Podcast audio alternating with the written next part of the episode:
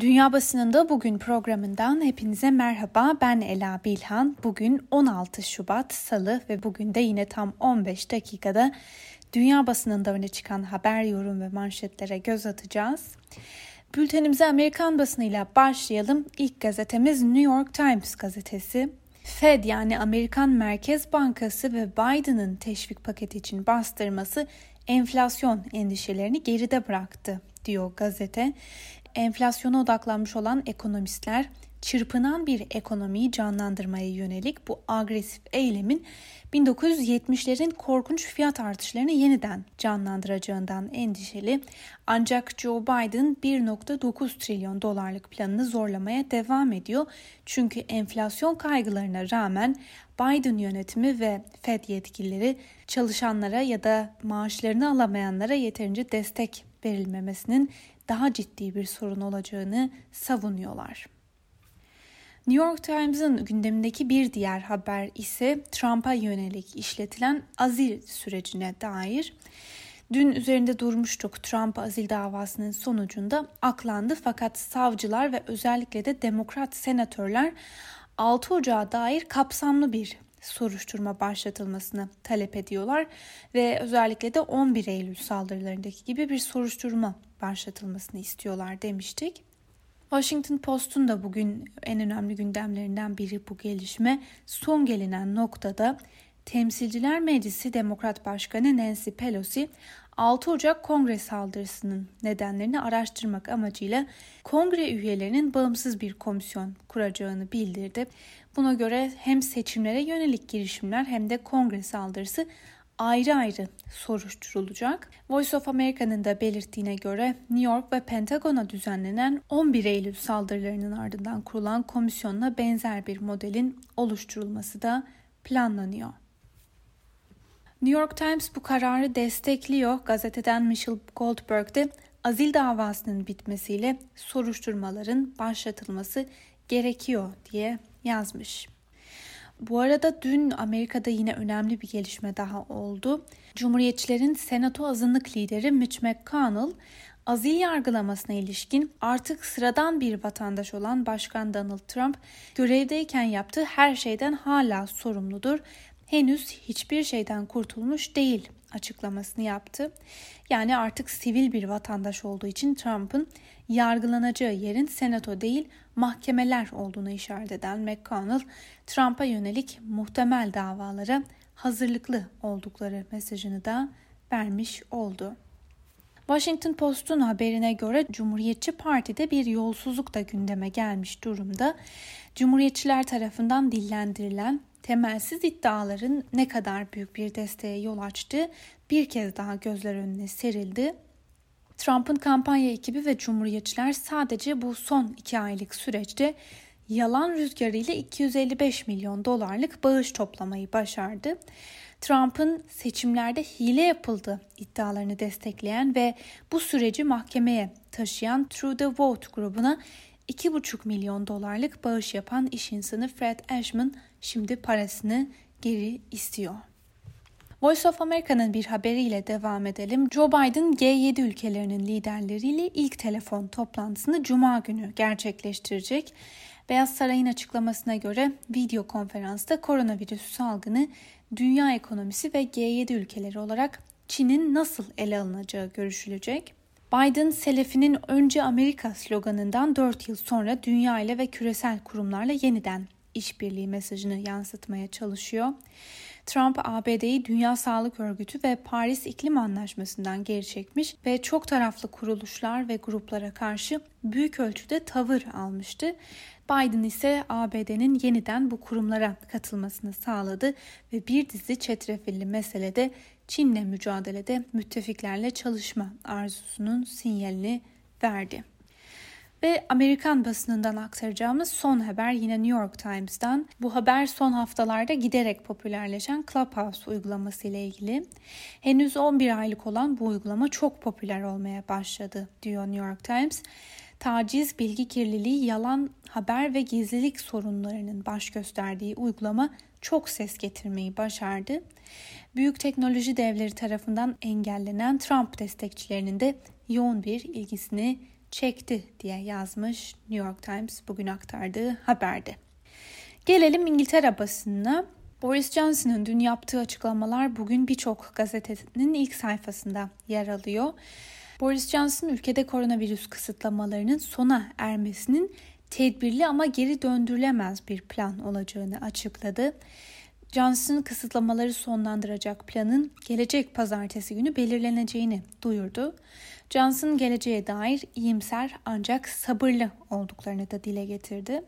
Öte yandan dün de aktardığımız bir haber vardı. Buna göre özellikle muhafazakar partinin milletvekilleri hükümete baskı uygulamaya devam ediyor. Çünkü kısıtlamaların bir an önce kaldırılıp ekonomiye öncelik verilmesini talep ediyorlar. Fakat dün Guardian'ın aktardığı habere göre hükümetin bu e, talebe sıcak bakmadığını biliyoruz.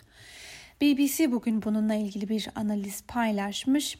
BBC'den Alex Forsey diyor ki ülkede pandeminin ilk günlerinde de var olan geniş siyasi mutabakat sona erdi. Muhafazakar Partili milletvekillerinin takındıkları tavırda muhakkak başbakanın alacağı kararda önemli bir faktör olacaktır. Ancak bu tavrı parti içerisinde yaygın olarak görmek de yanlış olur. Kısıtlamaların mümkün olan en kısa sürede hafifletilmesi çağrısı yapan bir mektubu sadece 63 kişi imzaladı. Bu önemsiz bir sayı değil ancak muhalefet milletvekilleri gibi daha temkinli bir tavrı benimseyen muhafazakar vekiller de var. Kısıtlamalardan hızlı çıkılması talebi Johnson'a yönelik bir siyasi baskı oluştursa da bu bir çoğunluk görüşü değil diyor BBC'den Alex Forty bugünkü analizinde. Times'ın ilk sayfasına göz atalım. İngiltere'de yürütülen aşılama kampanyası sayesinde virüs kaynaklı ölüm ve bulaşı oranları düştü.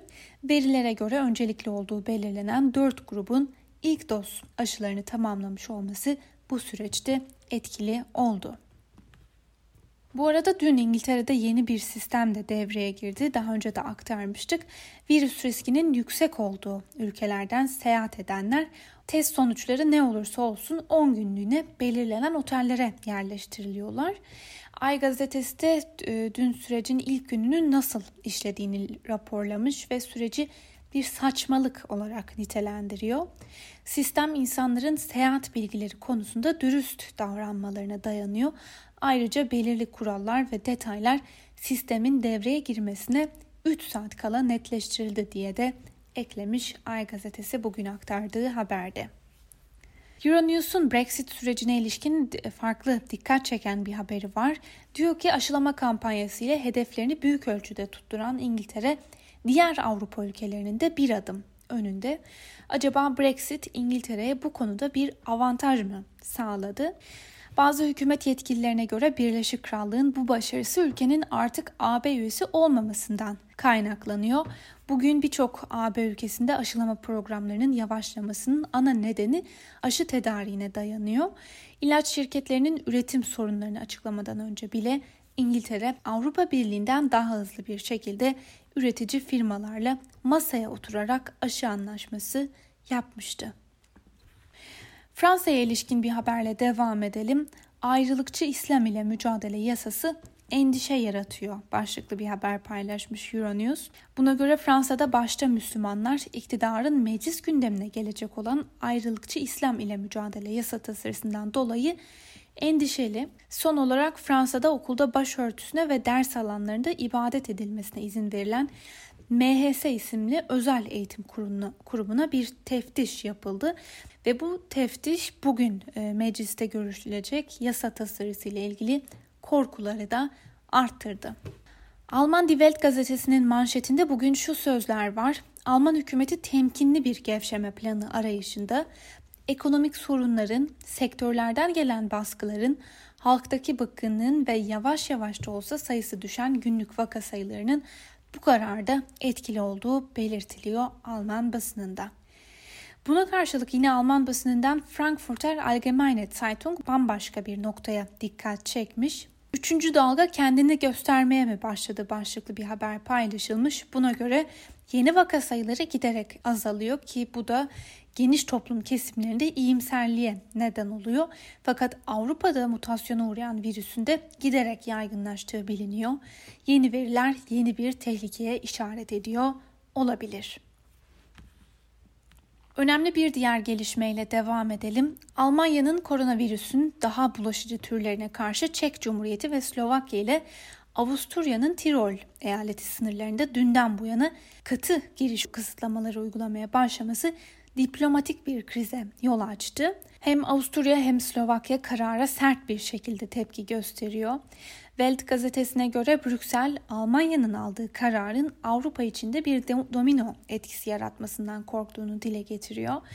Fransız Le Monde gazetesi de bu konuda aktardığı haberi şu başlıkla duyurmuş. Avrupa Birliği'nin itirazına rağmen Almanya bazı sınırlarını kapattı. Katalonya'da yapılan bölgesel seçimlerde Madrid'de iktidardaki sosyalistler %23 ile birinci parti oldu. Ancak toplamda oyların ve koltukların mutlak çoğunluğu ayrılıkçı partilerde. İspanyol basınından El Diario internet sitesine göre hükümet kurmak için farklı güçlerin birbirlerine mecbur olmaları yeni yasama döneminde olağan dışı çözümler bulunabilmesi için iyi bir haber. Bu sol bir koalisyon içinde iyi bir fırsat.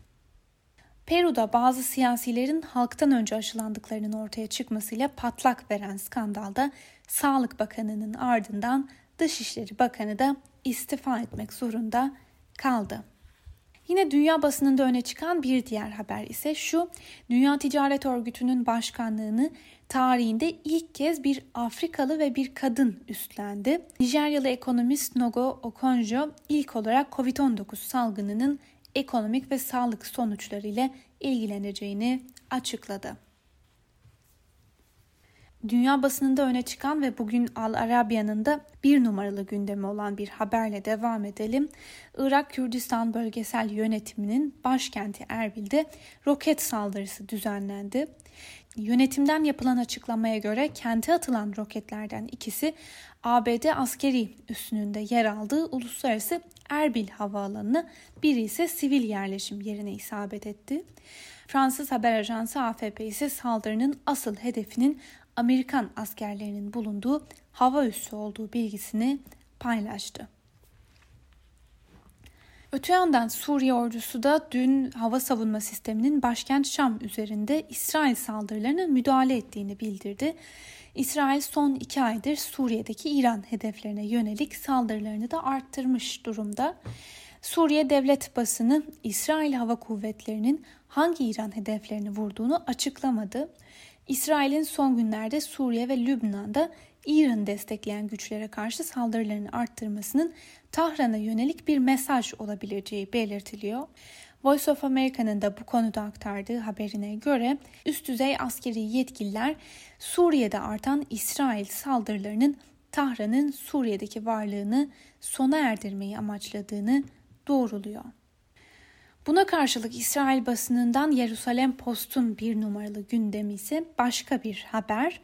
İsrail Araştırma Enstitüsü'nün araştırmasına göre BioNTech Pfizer aşısı semptomatik COVID-19 vakalarının %94 ağır vaka oranlarının da %92 azalmasını sağladı. Bunun üzerine Netanyahu ise İsrail'de Pfizer aşısının kullanımına yeşil ışık yaktı. El Cezire'nin gündemdeki haberi de sizlerle paylaşalım. Birleşmiş Milletler Myanmar ordusunu uyardı. Birleşmiş Milletler darbe yapan orduya dünya sizi izliyor uyarısı yaparak göstericilere yönelik güç kullanımının sonuçları olacağını bildirdi ve kasıtlı yapılan internet kesintilerini de ayrıca kınadı diye yazmış El Cezire bugün aktardığı haberde. Ve son iki haberimiz. Rus basınından Moscow Times'ın gündemdeki habere göre Navalny yanlısı gösterilere destek veren Rus doktor işten çıkarıldı. Geçtiğimiz haftalarda Navalny yanlısı gruplar sadece evlerinden ve evlerinin önünde flaşlar yakarak hükümeti protesto etmişti. Rus doktorun da aynı şekilde elindeki bir flaşla fotoğraf çektirdiği ve bu fotoğrafında işini kaybetmesine yol açtığı belirtiliyor. Bültenimizi Japon basınıyla bitirelim. Japan Times'in aktardığı habere göre Japonya hala COVID-19 aşılarını yapmak için gereken özel şırıngaların eksikliği nedeniyle mücadele ediyor.